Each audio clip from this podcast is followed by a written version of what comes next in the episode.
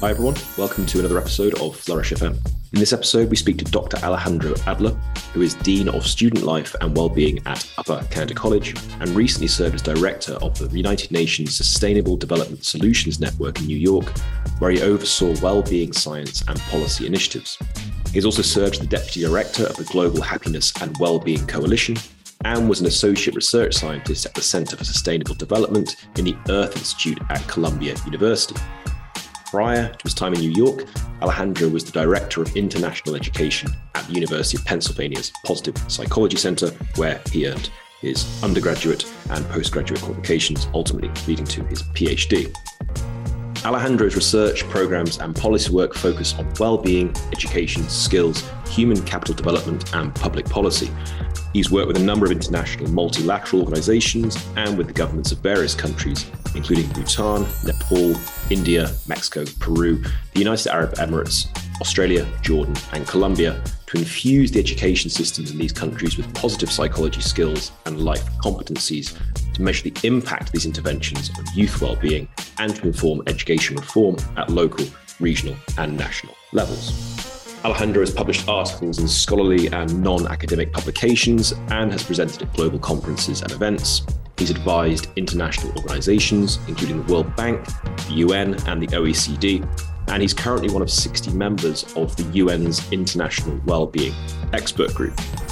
In this conversation, Nick and I discuss with Alejandro the science of well-being, well-being studies and research globally, and Alejandro's research on how we can most effectively integrate well-being science into education systems. There are many fascinating parts of this conversation, such as Alejandro's research that has shown that globally, belonging is the most important component of well-being. That well-being is always definable at a local level, and that well-being is buildable and skills-based, and these skills have what Alejandro describes as the three M's of well-being. First, well-being is measurable. Second, well-being is malleable in the sense that it's teachable and learnable. And third, that well-being is meaningful in that building these skills that help to build well-being contribute to desirable life outcomes, including health and life expectancy. And he describes how his research has identified at least 30 skills that meet these three M's. We also discuss some of the best education systems in the world, such as the education system in Finland, a country which has been ranked as the top country in the World Happiness Report for the past six years. We discuss what's led to that and how they've infused their education system with well-being education.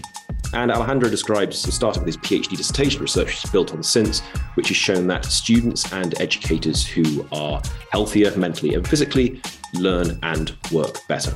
It's a great conversation. Really hope you enjoy it. So, this is our conversation with Dr. Alejandro Adler. Hey, Alejandro. How you doing, my friend? Good. How are you, Nick? I'm good. It's good to see you. Hey, John. Nice to meet you. You too. All right, Alejandro. Great to have you here. Really, really excited to have this conversation. I think we want to kind of start with the micro, zoom out to the macro. You've existed and worked on some, I think, kind of the, the highest levels of both really granular research on specific aspects of human flourishing or well being. But you've also worked on that global stage where you're kind of looking at these concepts through, I think, a much larger and, and more diverse lens. Let's start with that granular and just orient ourselves a little bit around language, and then maybe we can scale up from there. How do you define, conceptualize, or maybe like to just explain to people well being or human flourishing? Great. Well, first and foremost, thank you, Nick and John, for having me on the podcast. It's a pleasure and a privilege, an honor, really. And that is the first question that often I get asked is very tangible, subjective, personal idea that's been wrestled with for millennia and aristotle confucius the buddha they all try to come up with what does thriving flourishing achieving a life worth living really mean? And i think it's impossible to have one definition. I do think it's contextually and culturally specific but there are certain global human aspirations, which is to the extent that it's possible, ill being reduction and well being promotion. and I'll just talk about what uh, some of the ingredients on the ill-being side are. Perfect. And what's the ingredients on the well-being side are in general that tend to be pretty consistent across cultures and different circumstances with the knowledge that there are nuances whenever you're in different countries, contexts, cultures.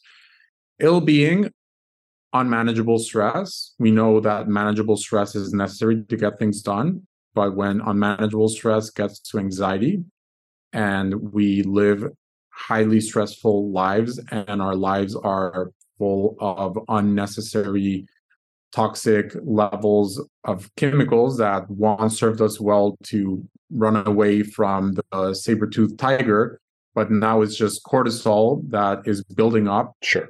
That is undesirable pretty universally. Sadness that is normal if you lose a loved one is something but if you're chronically sad, if you're chronically deflated, if you don't have energy, if you have symptoms of what we in the West call depression, that is universally undesirable. General, states of not just mood, but also personality and cognitive states that don't give you a sense of identity. So, any kind of disorder when it comes to having a sense of more than one personality. In the West, we might call that borderline personality or multiple personality disorder. Not having a sense of reality in the West, you know, that is DSM by classified as schizophrenia and so on. So all of that ill-being side of things, negative of zero, undesirable. So universally, people do not desire to. It's not experiencing hard stop. It's chronically experiencing yeah painful, undesirable states of mental, cognitive, emotional, behavioral, and social circumstances. On the well being side, yes, positive emotions, which is the very simplified version of our Western understanding of happiness, is desirable, but it goes much further than that. The most universally desirable component of well being is belonging that is what we've found is really transcendent and cross-cutting across cultures which is a combination of healthy relationships and a sense of meaning and purpose. So when you belong to a community and that community represents something that is truly bigger than yourself is truly something that you commit to and you're willing to make personal sacrifices in terms of time, resources, financial, and otherwise, and you feel seen, you feel heard, you feel that someone has your back, that you truly belong, that is the fundamental core human aspiration to feel belonging, to feel a sense of love, not in the romantic sense, in the human sense of real genuine connection. Can I ask you a nuanced question about that? All that makes complete sense, right? We had Marc Schulz on. We're talking about right the longstanding Harvard project. You know, Tal Ben Shahar's been like that reverberates through right the research on belonging and relationships and whatnot. So you've got fix the bad, right? Alleviate the bad where possible, or the excessively bad or unpleasant, right? You've got build the good. The primary ingredient globally is belonging and it sounded like you included meaning in that list and i wonder do you see meaning as an inherent part of it? Do you see it as uh, sort of separate and distinct? Is it really hard to have meaning without belonging? Because I, I, wonder you correct me if i'm wrong but if belonging is number one I'd, I'd often hear people argue that like the number two predictor is meaning and they're probably closely tied. So for me healthy relationships is one ingredient meaning is a different ingredient. And okay. when you have healthy ingredients that are meaning and infused with meaning, then you have a sense of belonging. Okay. Belonging is a combination of healthy relationships embedded with meaning. And that is really the special sauce for well being. So define meaning for us then. Meaning is a sense that you're part of something greater than yourself, part that of transcendent piece. Yeah. yourself, and that you're willing to sacrifice short-term pleasant experiences, short-term resources for the benefit of the greater good. Can we highlight something really quick? That that definition is so useful. It makes me think of a lot of the stuff that Paul Bloom puts out in the sweet spot, the difference between meaning and happiness. But you just highlighted something that comes up almost every show, and I think it's really important.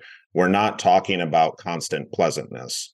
In oh. fact, one of the single greatest predictors of happiness or well-being or flourishing meaning, you're telling us often requires sacrifice, compromise, engaging in unpleasantness, right? For something Absolutely. Which is why when I was talking about ill-being, I only said removing right. chronic, chronic ill-being, right? Mm-hmm. Depression, anxiety, yeah. these languages, not short-term sadness, not short-term stress, not short-term pain or hard stuff that is necessary to lead a meaningful fulfilling life eudaimonia really. And you know this is your doctoral yeah. research eudaimonia. But i mean that's what aristotle was really talking about right? I mean yeah. the good is a meaningful life embedded with rich loving relationships. Yeah. Great. Yeah. I take it you'd also want to rule out in the short term cases though strong acute experiences of very deep low emotion. So you, you'd want to say you know chronic low emotion, chronic negative emotions, that would contribute towards ill being or be something that counts against well being. So eliminating short term negative emotions, but what about short term, deeply acute negative emotions? Trauma. You're talking about trauma, for yeah, example. So mm, presumably mm. that those kind of short term experiences where they're very deeply negative, those would be part of ill being, as it were. Yeah, I mean, in general, trauma is generally considered undesirable, except in certain circumstances where it's part of resilience, or even to use Nick's language, anti fragility building, buoyancy building, where you move from the traditional post traumatic stress disorder model to post traumatic growth.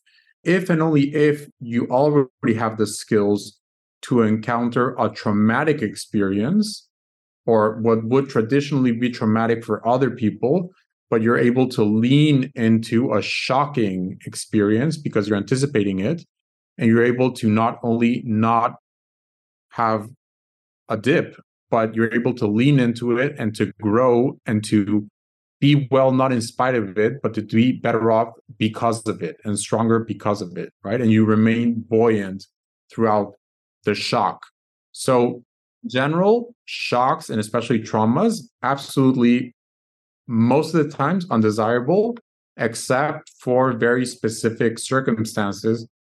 If you're training an army, let's go to one extreme, you want to prepare people to be able to face shocking and traumatic experiences without having the very unnecessary, undesirable repercussions of post traumatic stress disorder. Of course, we would all love to live in a world without war, but before we reach that ideal state of world peace, we need to have people who are ready to engage without putting their psychological health at risk. Absolutely. To your point earlier, like what are two of the things that my understanding is like most underpin resilience or anti-fragility? We had Lisa Miller on. It's it's meaning and it's belonging and it's spirituality and it's like connectedness to something like somewhat transcendent, I think, right? It'll come in full circle a little bit. I am curious about other ingredients, but yeah, John, jump in here. Well, my main question, which you preempted as it were, Alejandro, was what you've learned about well-being from these global studies you've done because you've worked with it in so many countries and with multilateral organizations and governments of various countries Bhutan, Nepal, India, Mexico, Peru, United Arab Emirates, Australia, Jordan, Colombia. I'm sure there's others to add to that list. So you said the main finding you've made across your studies in these nations is that belonging is the most important component of well-being. Are there any other findings you've made, and have your views on well-being changed at all as you've been working with more and more nations? Hmm. Yeah. So those are the core findings. But whenever we've worked in now 18 countries, we find that we need to take very much an appreciative inquiry approach to understand what are the strengths that already exist in this culture, what are the worldviews in this specific context and culture, what does this culture and this context value, so that whatever framework of well-being we're using actually resonates with the people we're working with and they have full ownership over their own model of well-being. We can't just copy paste a perma like model or a Carol Ryff or a diener model or take your pick. That doesn't work. We need to yes come in with almost a tabula rasa and say what does well-being mean for you what strengths already exist here and how do we leverage those strengths? And what i've learned over the years is number one well-being is always definable at a local level. It's buildable and skills based and we've found that these skills have what we call the three m's. They're measurable. They're malleable in that they're teachable and learnable, and they're meaningful and that they contribute to desirable life outcomes, including well being, learning, and other desirable life outcomes, including health, life expectancy, and so on. So, I mean, not all skills, but, and there's much more research to be done, but we now have a constellation of at least 30 skills that are measurable, malleable, and meaningful and when we work with a new country, we bring out the full constellation of 30 skills. And again, we ask, which of these skills are most relevant to you? We don't have a cookie cutter pre chosen set of these are the five most important skills mindfulness, resilience, growth mindset. No, no, no, no, no. Take a look at these and we democratize the entire process and we say which of these best address your needs and goals. And we work to develop the skills that are most relevant to each community's needs and goals, considering every single stakeholder. And what we've learned is if educators, not just teachers, but everyone from the director slash principal to the person in the cafeteria and everyone in between, if and only if they learn about the skill and they practice it and embody it and really live it, for themselves, first and foremost, as human beings, not as educators. Then and only then can they actually teach the skill, let's say mindfulness explicitly during a health and life skills course, an advising course, or eventually embedded into a math, science, literature, history course, whether it's a two minute mindfulness meditation exercise before an exam or embed judgment and decision making as a skill, for example, and examine Winston Churchill, World War II in history, and what kind of judgment and decision making and did he have to go through, and critical thinking, and so on and so forth, right? And bring skills, virtues, yeah, right, virtues, and and and really embed that into the classroom. But if and only if you have learned and lived, then the entire traditional hierarchy of the teacher or educator is the knower of knowledge and the student is merely the recipient of that knowledge. You break with that hierarchy and you create a genuine sense of mentorship where educators create an enabling condition for students to develop these skills and students feel seen. And that is the number one mediator we've seen that contributes to enhance student well-being is a sense of feeling seen and heard by mentors. And when teachers stop being authority figures and they become true mentors who care about them. And it's only when educators who are living and embodying these well being skills are in the classroom that the entire ecosystem becomes a well being ecosystem. Hi, friends. Nick here with just a brief interlude to share with you an update on one of our newest partnerships with the Anti Fragile Academy.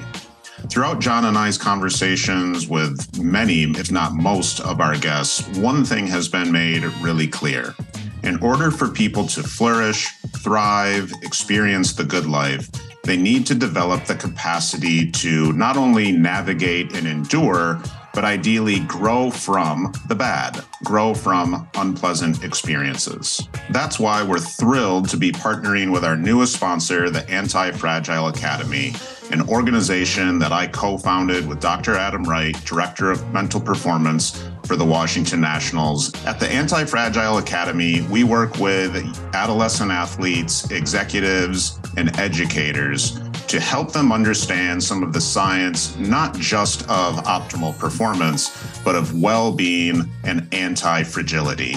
The ability not only to endure and bounce back from unpleasantness, but to actually come back stronger, to grow from it. Between Adam and I, we've worked with Fortune 100 companies, Inc. 300 executives, Division 1 programs, and elite professional athletes and Olympians from all over the world. To find out more about how you can leverage anti fragility training, check out our website at theantifragileacademy.com. I'm interested in the breadth of this, not just within education, but beyond education to workplace well-being, intimated by some of the things you said about leaders in an organization and people working in the cafe, for example. Everyone needs to be educated about and trained in these key skills relative to the particular culture you're working in and embody them, represent them, be role models of them. So then I'm wondering, because you said educators broadly, that's you know how you got onto that point about all the people in an organization. So it's not just the case that teachers, for example, lecturers do this when they're teaching about a certain skill, but is your view that on workplace well-being more broadly that anyone who's involved in some kind of mentoring role, so they are, as it were, someone from whom someone else learns about a particular skill. So the leader of an organization, say the CEO of an organization, a person might not have much direct contact with them. They're certainly not, say, to be directly trained by them, but they're going to be in meetings with them where they see them chairing the meetings and they're probably taking mental notes on, okay, this is how a CEO chairs a meeting. Is your view that person needs to be trained in these skills and embed them in their daily practices for workplace well-being to really be properly fostered? Yep. Yeah. So whether it's a school, whether it's a company, whether it's a government agency, whether it's an NGO, it's a group of people, right? And the only way that we've seen this being truly sustainable in the long run is not just training ideally every single person in the building with these skills on learning and living them before they can teach and embed them but we also do a training of local trainers so that we eventually become obsolete. And they have the local in-house capacity to continue to introduce new skills. And so we do an additional set of training of them as trainers. And so if you have limited resources then of course you would start with your senior leaders your c suite if you're talking about a traditional company and they would initially yes be trained on whatever life skills are most relevant but ideally they would be trained as trainers as well so that they can themselves train their direct reports. And then their direct reports could then eventually train their own teams and so on and so forth. But a company a school any organization is only as good as the people who lead, right? And if a leader doesn't embody whatever you're looking for, whether it's growth mindset, mindfulness, vulnerability, honesty, what have you, then it's not going to work. And it can't be just word, words, right? I mean, actions. It needs to be in the day to day showing up behavioral habits that you show in the words, in your social interactions, in what you do. Full ecosystemic yeah integration of all these things. Yeah. Yeah. It's interesting, you know, we were chatting a little bit kind of before we hit record and we were we were talking about the education system in Finland and person sort of led that charge. And I'd love for you to, to speak about that a little bit more if you're willing to and what kind of some of your hopes are for, for upper Canada college. But it occurred to me as you were talking about these 30 skills and how you might kind of reduce those based on the culture, the audience, the population, and, and get more specific. If we did a, a, case study, my understanding of sort of the evolution of the Finnish system, which for our listeners is, I think, widely considered one of the, if not the best education system in the world. I read a great book, Ellen Ruppel Shell, the, the Job, and it talked about the evolution as a starting from the general premise that Finland lacks certain amount of resources, lacks a huge expansive population. What did that mean? Their education system needed to focus on critical thinking, creativity, specific skills that would lend themselves to doing more with less, right? And that contributed to Finland as a whole and those sorts. It's everything you're talking about, right? But I could imagine at some point he looked at this list of 30 I'd love for you to speak to that list a little bit more specifically, some of the things that stand out and said, okay, these are the five, ten, whatever that we as a country need to focus on. And it seems like you could expand that model. You could scale it up or scale it down to however big a particular team is, right? Or community. Right. Absolutely. So the person, to my knowledge, who was the first visionary in Finland in the late 90s, early 2000s Olli-Pekka Heinonen, then Minister of Education, introduced what was then called socio-emotional learning, precisely to introduce some of the skills that you were referring to, Nick. So critical thinking, creative thinking, judgment and decision making, effective communication, emotional literacy, self-management, self-control, and the list goes on and on. And as we've seen throughout the years, students and educators who are better psychologically teach and learn better. And 20 years after, together with Singapore, they are the two best public education systems in the entire world. And Finland, being the thriving democracy itself, now become the go-to country in terms of we want to replicate whatever the Finnish did their investment in human capital is paying off so well that for the last seven years, they've been the number one country in the World Happiness Report, right? So they've done something very well there, which is they invested 20 years ago, more than 25 years ago, in human capital. And a generation afterwards, we're already seeing the enormous fruits of the well being that the Finnish people are enjoying the IB organization, the International Baccalaureate Organization, which is, to my knowledge, one of the four most international organizations in the world, together with the United Nations, the World Bank, Coca Cola, and organization. They have over 5,000 schools in over 150 countries. Maybe you can come up with a fifth organization with that international of a presence.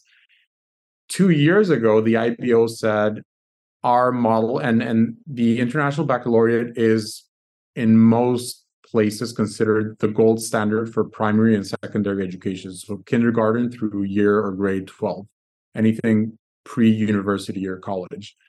But they did recognize that as society has evolved that the ib the international baccalaureate has remained way too academic and has not progressed at the rhythm of society to prepare students to face the challenges and to embrace the opportunity that life presents with skills based learning. And so, two years ago, the IB organization decided to appoint Olli-Pekka Heinonen as their new director general, and they have a full commitment to putting well-being at the top of their agenda. As you're well aware, they have partnered with the University of Oxford. They published a phenomenal paper with them late in last year, where, where they published a new IB well-being framework, where school life satisfaction is the ultimate goal. But which I really like, by the way. I was yeah. I was kind of reading through some of the pages you gave me this morning and yesterday, as you know, and it's it's really nice. To me, it strikes a nice balance between like simple to understand, but but thoughtful and nuanced in the science. I think at the same time. Absolutely, and it has four main contributors. One of which is skills. The other one is health. The other one is environment, which includes physical, social environment, and so on. People. People. Yeah. As we, as we discussed. Yeah. It's hiding in plain sight. Yep. so, and it's peers, teachers, parents, and so on, right? That's the fourth contributor, right? Which is, yeah, the Harvard study, and it's where we started. So, belonging. And this is very much Ed Diener's first work with life satisfaction being that perennial, universal human aspiration. You can really put anything under life satisfaction. And that is why they purposefully made it broad enough so that any country and any school in any of the 150 plus countries they're in can put whatever well-being outcomes they want under the broad school life satisfaction umbrella for both educators and for and for students right? It doesn't say student life satisfaction or student school satisfaction. It's school life satisfaction for both educators and for students and the phenomenal thing about the IB is that more than 50% of IB schools, and most people don't know this because there's a misconception, at least in kind of the affluent Western countries, that the IB schools are private, elitist, privileged schools. More than 50% of the more than 5,000 IB schools around the world are public schools. So once well being early adopter schools really show what can and should be done in terms of standardizing a well-being education curriculum measurement evaluation system pedagogical system co-curricular programming and so on. And they systematize this across 5000 plus schools. This is going to be a bottom up way to affect public policy. So rather than going to ministers of education and having it be a top down is going to be so many educators who are part of teacher unions suddenly being trained in these well-being skills or life skills or whatever each school and country chooses to call them. And their counterparts in the unions saying like wait i want that too. And politicians being politicians needing union supports will need to respond to that and scale this to every single school within their countries. And you know, in the last few years, I did a lot of work with the UN, with Columbia University, with the World Bank, and so on. And it's great working at a large scale from the Ministry of Education level.